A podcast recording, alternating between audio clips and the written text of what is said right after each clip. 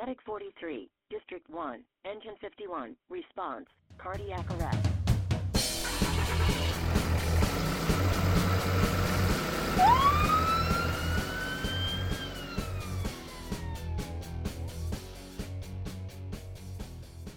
Hello, everybody. Welcome again to another edition of the MCHD Paramedic Podcast.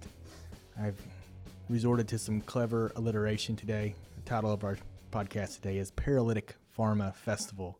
And can't see my outline, but we're starting all those with PHs. So it's kind of corny. So, corny warning before we get started. Joining me today is our medical director, Dr. Rob Dixon. Good afternoon, everyone. Andy Adams is on the board. And we're going to talk today about paralytic pharmacology and the different paralytics that we encounter in the pre hospital setting.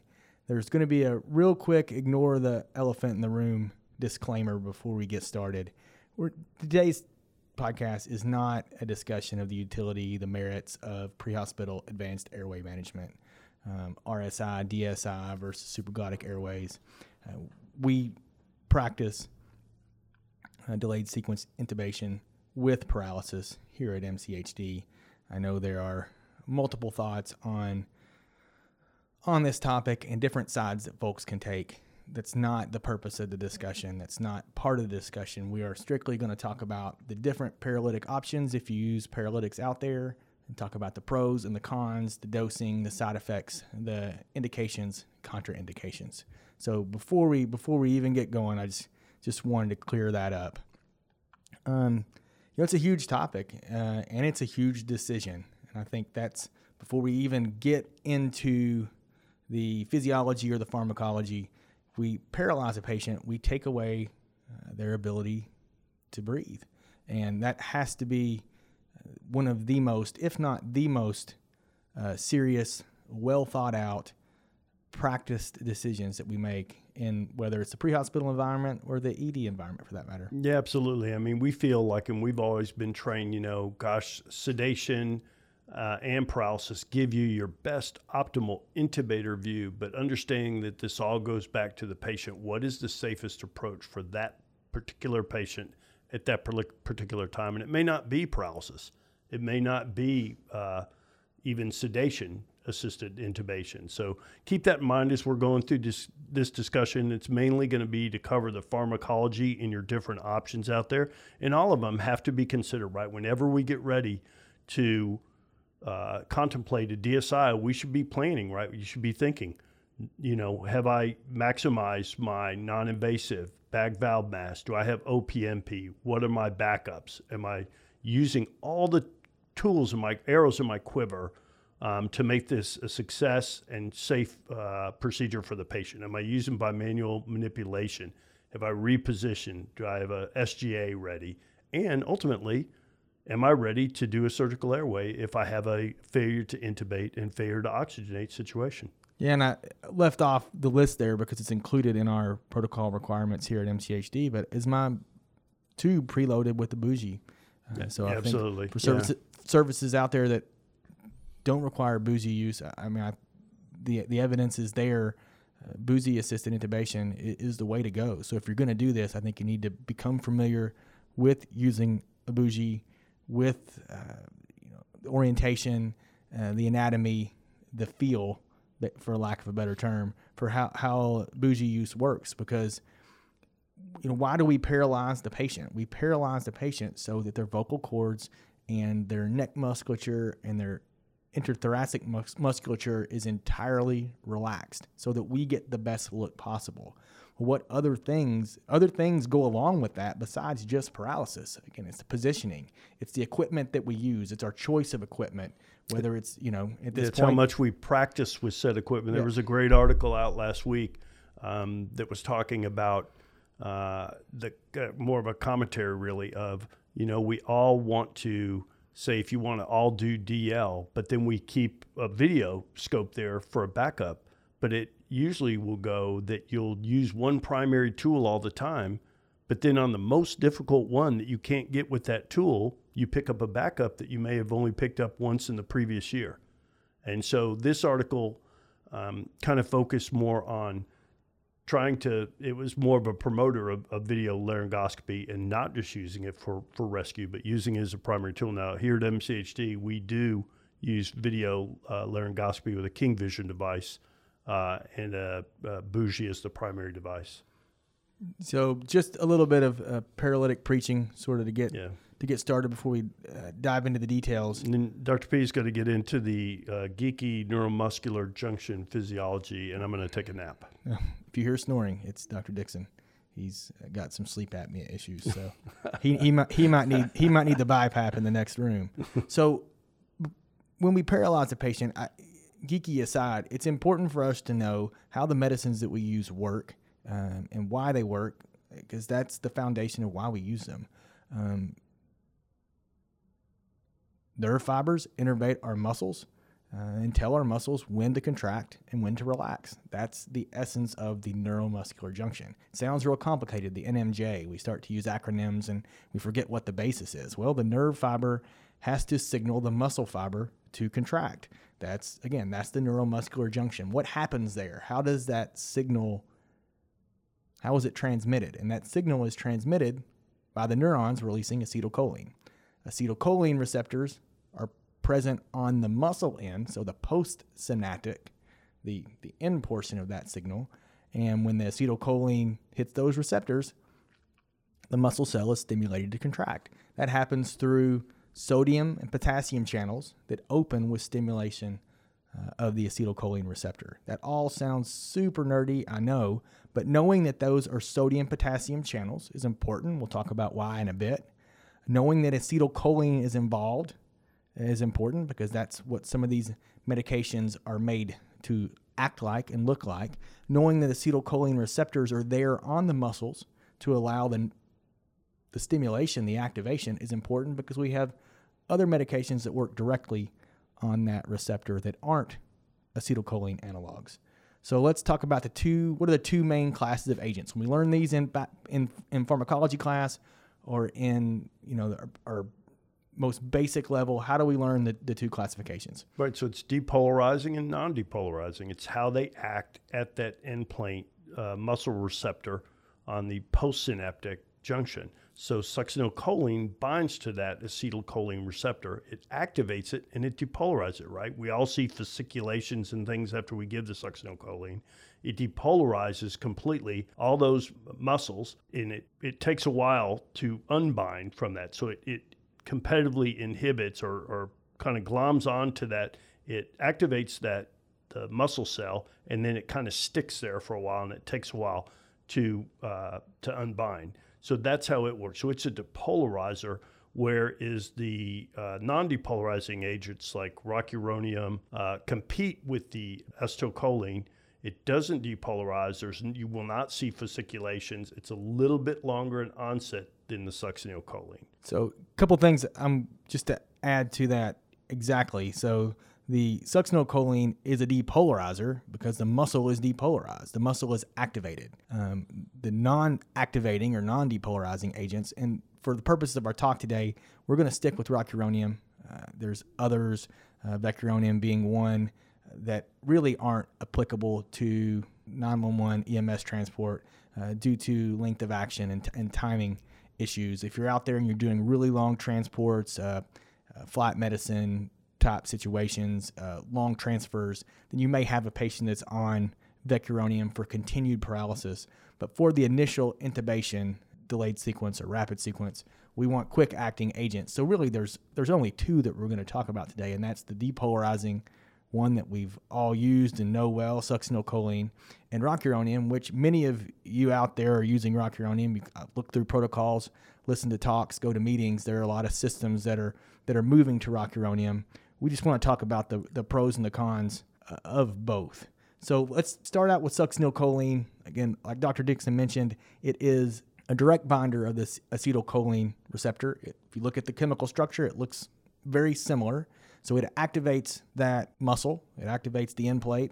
The muscle contracts, doesn't let go, so it basically runs it out, and then you have paralysis. So that's why the, during the waiting period for that 60 to 90 seconds of onset, we see the eyelids flicker and the forearms and the calves, chest wall muscles quiver. Right. If That- you can if you can think about the last person that you you intubated using succinylcholine, it makes sense to us, doesn't it? It starts in the smaller muscle groups of the of the facial muscles, the eyelids and things and, and spreads to the larger muscle groups. So I look at two things. Okay, see, I like to look right at their face and I always want to intubate or do an airway maneuver, I uncover the chest completely, A, so I can see when uh, they've stopped dropping their diaphragm, so their respiratory effort, their ventilatory effort has ceased, and then to see when it starts up again. So I, we have end tidal, we have these other things, but we, I like to have a second check and confirm that with a clinical exam. So everybody I intubate is completely uncovered from the waist up, so I can watch those. agree 100%. Stepped into sucks, Sucks. No succinylcholine here a little bit.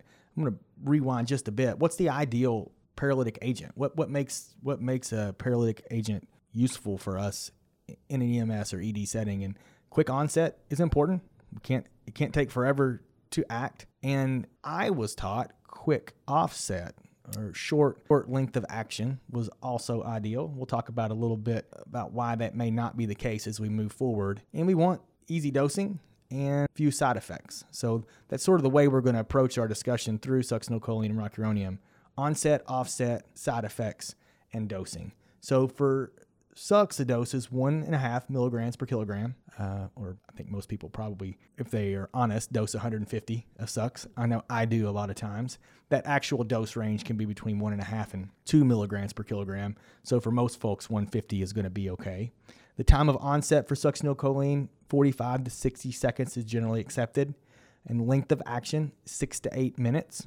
Uh, and again, it's a full depolarizing agent such that you do see fasciculations as the medication is acting. We'll get to a little bit of theory and sort of a change in approach to these medications as we move along. I structured this to where we talk about the phys- the pharmacology together, the contraindications and the side effects together, and then we'll move on to a little bit of debate towards the end. So tell us some about rocuronium pharmacology. So Rocuronium has a he, he's going to make me do this because I told him I didn't want to get in the geeky weeds. I like to use one number. I don't like to remember like ranges of numbers. Um, so I use one milligram per kilogram. Um, the onset of that's between 45 and 60 seconds. It's about the same as succinylcholine. And the length of action, that's where the kicker is, right? It's about 45 minutes to an hour uh, for them to recover from this. It is non depolarizing. So to me, it's a trade off case. I think when we were trained, uh, especially in our era, right? I mean, I'm sure everybody has heard it that, you know, why do we use succinylcholine just in case? Right, so just in case you can't intubate and you can't, uh, you know, you can't get it done, gosh, you can wake the patient up. Well, it's really difficult for us in the field to cancel a case. That's first and foremost. And B, we should be experts at basic airway management at our our you know back to the basics tool belt that ultimately bails a lot of these patients out. I always say the most important skill in airway management is not intubation. It is your basic airway skills. It is face Back, mashing, bag valve mask. bag valve masking, OPMPs, placing supraglottics, right? Things that really bail you out in a pinch. So I think that Sucks got so popular with us because as a service, uh, EM and EMS especially have have matured through this, but this was our kind of get out of jail free card. We thought, well, gosh, you know, this is a short acting. Uh, so even if we can't get it, we've we've you know we can do something else. We can wake them up. We can do some.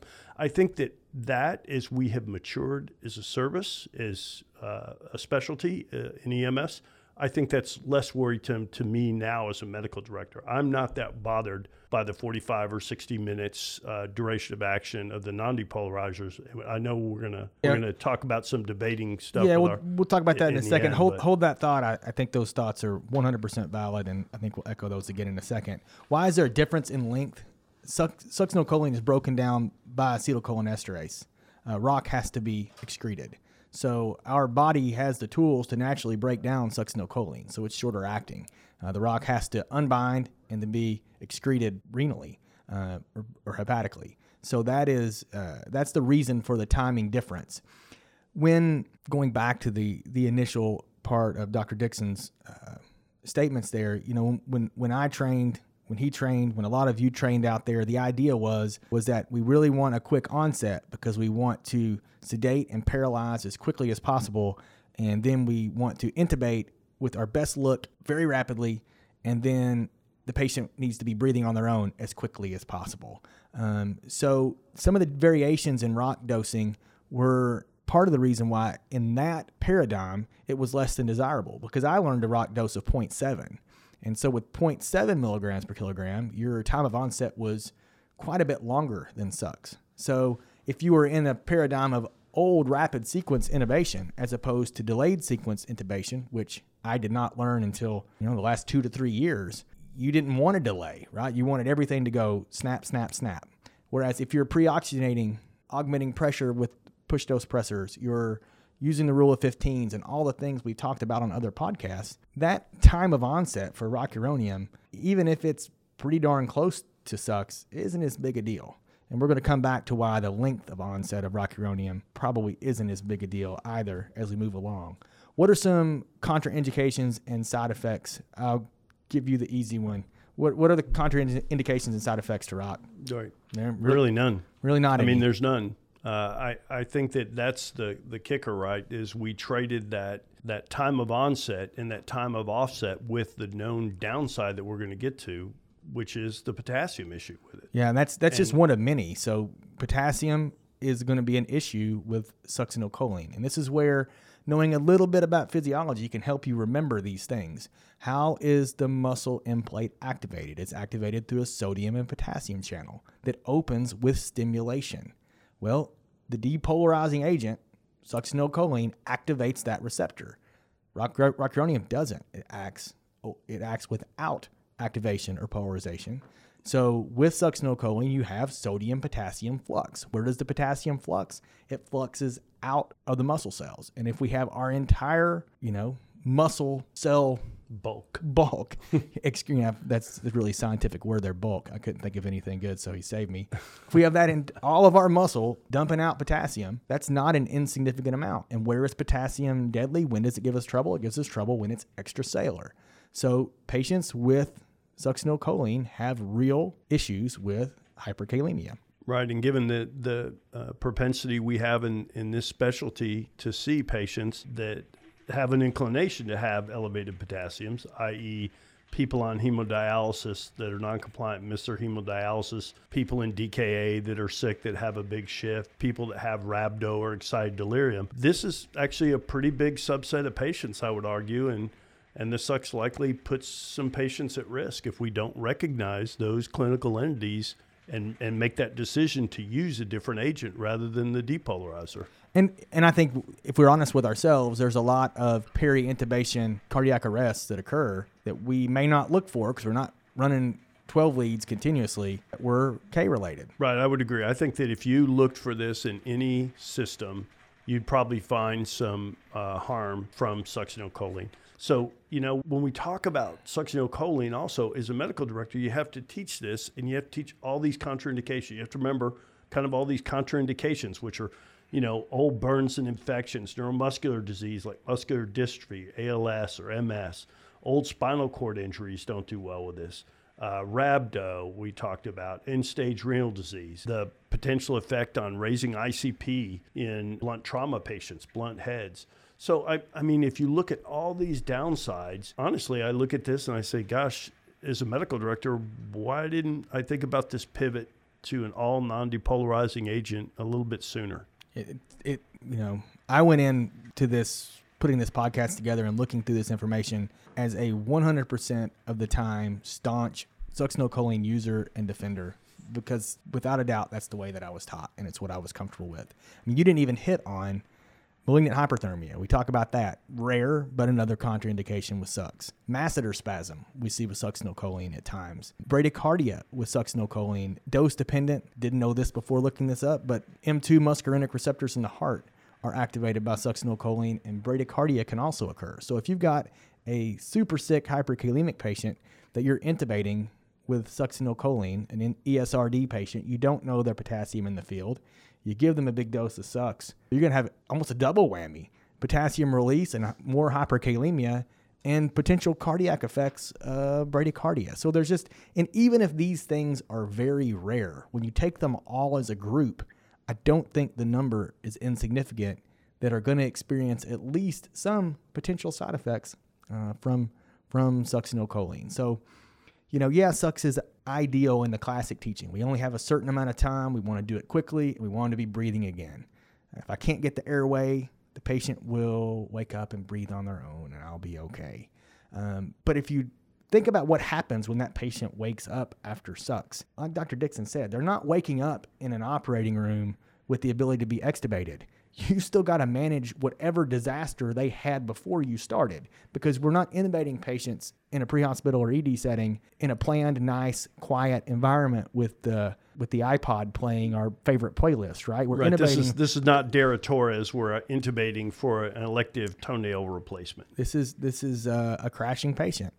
So going back to the onset, the length, and the side effect profile, we've beat the side effect profile up. I, I really think that couldn't be more obvious that rock is preferable. Onset, I think we need to approach it from a delayed sequence intubation standpoint and not a rapid sequence because that's the way we approach our airways here at MCHD. And if we're taking our time, we're using our adjuncts, we're hyperoxygenating, augmenting our blood pressure, the difference in 60 seconds and 90 seconds or 60 seconds and 75 seconds with sucks and rock really becomes irrelevant. It's completely irrelevant now because I like to take 60, 90 seconds. And, and our data here, I think Dr. Jarvis's data from his annals paper, lots of stuff that is out there on EMCrit that Dr. Weingart has, has uh, produced, have all been very, very consistent, which is as we slow the process down, patients do better they have less complications, and we're more successful because we slowed ourselves down. So I think as far as argument, the quicker is better for sucks. I think we can check that one off as a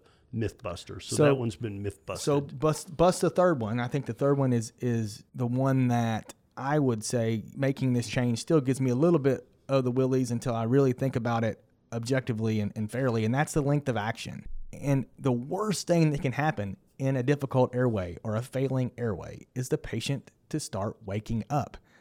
It's it's worse than having them relaxed. It it turns them in now to a thrashing difficult airway. That's using more of their metabolic demand, so they're desatting even at a quicker pace than they were before. Absolutely. Agree. You should have your plan B, your plan C in order because you had time to think about it, because you slowed down, because you've learned delayed sequence uh, techniques as a pro as opposed to a you know rapid sequence uh, crazy initiation and, and, and management so you should be able to move through your your thought process uh, some of the old school arguments you can't do a neuro exam for 60 75 90 minutes. I mean what's worse for an ich a neuro exam delay or prolonged hypoxia because you're wrestling the patient? And i would say that a neural exam delay is a lot more preferable. No, I couldn't agree more. I mean, I think that a lot of these patients, we're talking about these sick, sick patients that are coming in um, with pretty severe pathology enough to get a pre-hospital tracheal tube, um, their their workup is going to take a fair amount of time,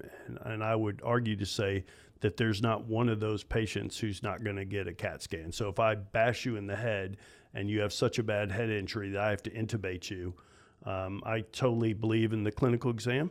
But so you're paralyzed and you go to ED, I, no matter what your clinical exam is, you are still going to get imaged, right? Doesn't change my therapy in ED. So I, I, I would agree that it is a little bit of a downfall, but I don't think it's that clinically significant. And I think if you if you look at the some of the sucks arguments, the anti-sucks arguments we made early on, and you counter you, you use this part of the argument and say, well, gosh, but I can't get a great neuro exam for 40 minutes or whatever. I think that the the risk benefit favors the rock. Even if you even if you take that out and say 60 minutes to 90 minutes, by the time you have transport time calculated in, transfer, handoff, primary initial secondary primary survey. secondary survey, CT of head, neck, abdomen, pelvis, and chest in the in the in the multi-system trauma patients, evaluation, phone calls, uh, consultations. I would argue that very few of those are going to be done in less than 75 to 90 minutes. Really, I agree. I and by the time That's everything's reasonable. prepped and ready, and the OR's ready, so I just I think that the downside with sucks is so much greater as far as side effects and the fact of uh, reawake may not be the godsend that we always thought it was. And in fact, I think your get out of jail free card is, is a perfect analogy. We it was almost more to make us comfortable, you know, because it out of habit.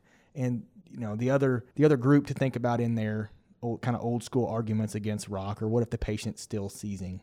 And I think that's an easy one to deal with. Just if the patient was intubated for status epilepticus and you intubate them rocuronium, then aggressively treat them with anti seizure medication post intubation. And Right. for most No, of, most of us more. out there, that's going to be uh, aggressive. Yeah, because we really don't know where the cutoff is, do we, Casey? I mean, if you have that 54 year old with end stage renal disease, missed dialysis, they've got a wonky, wide, ugly looking ECG that's bradycardic, are you really going to risk using sucks and that extra, you know, bump you're going to get in the potassium that that's going to be the bump that pushes them over the cliff to me that's a that's a bad deal for the patient that's a bad bargain for the patient Yeah, i, I think that's a And you could take a less obvious one. The seizing patient that I just mentioned, are they seizing from a tox reason? Uh, is it an excited delirium patient that they're also metabolically acidotic with potassium of six and a half? So many of our patients are complex and multifactorial as far as their d- disease processes and, and diagnoses. I think the less side effects we can have, the safer we're going to be. Can you talk a little bit from the chiefs? So we got some chiefs out there and and uh, chief officers to talk about the uh, the operational side of it, cost difference, shelf life, things like that. Is there a big operational difference with um, stocking a rocuronium versus a succinylcholine? No, and the cost difference is minimal. Uh, the shelf life, uh, rock actually 12 weeks versus two weeks at room temperature uh, versus suck. So our, our shelf life is, is much improved with rock.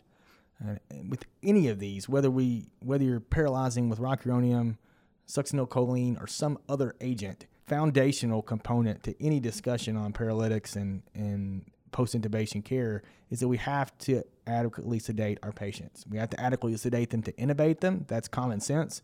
But we cannot fall back on that old school, give them paralytics to make them still while we're in transport, because that equates, in my mind, to torture. Right. So we have to make sure that we're, absolutely what we want to avoid. we want to make sure that we're using whatever your protocol deems appropriate. And if it's a seizure patient, we probably want to continue with benzos aggressively.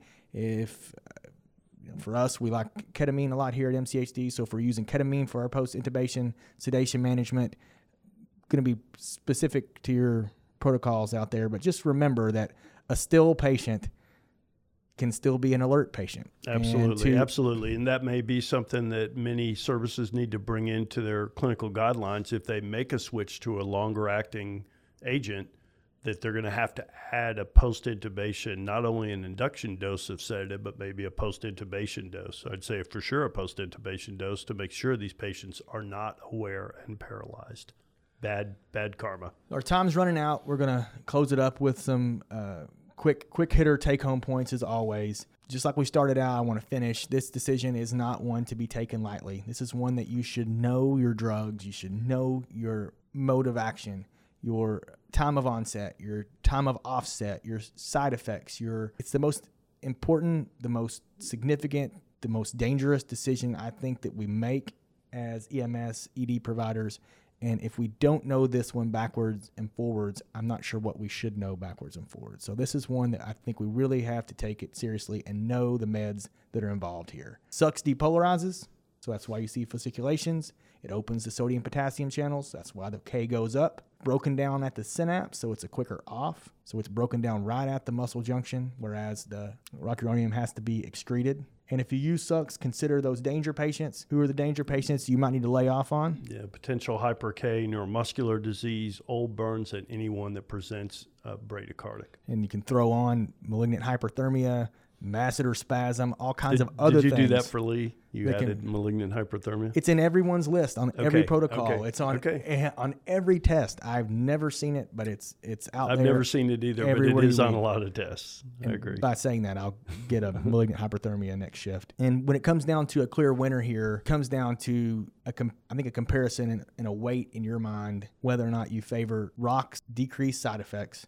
versus succinylcholine's quicker offset. And I'm not even sure that you, you we, we could argue about it um, collegially. I'm sure. I'm not even sure that sucks quick quick offset is really a benefit. But if you wanted to take that side, I really feel like that's the only that's the only potential advantage that you you would have if we wanted to argue this, and that would be a quicker offset. And I would argue that I'm not sure you want the people waking up when you're proceeding to crike, because if you can't get it with sucks, then you're probably proceeding to a crike in an emergent airway situation. And I would say that I would want to have them as still as possible for that progression from A to B to C in my plan list. Right, and and that's a great place to finish up. So always have that A to B to C to D mentality. Have it set in your mind and verbalize it to your team. Moving to plan B is not a failure. Not moving from plan A to plan B when you should is. Couldn't agree more. So we leave it at that.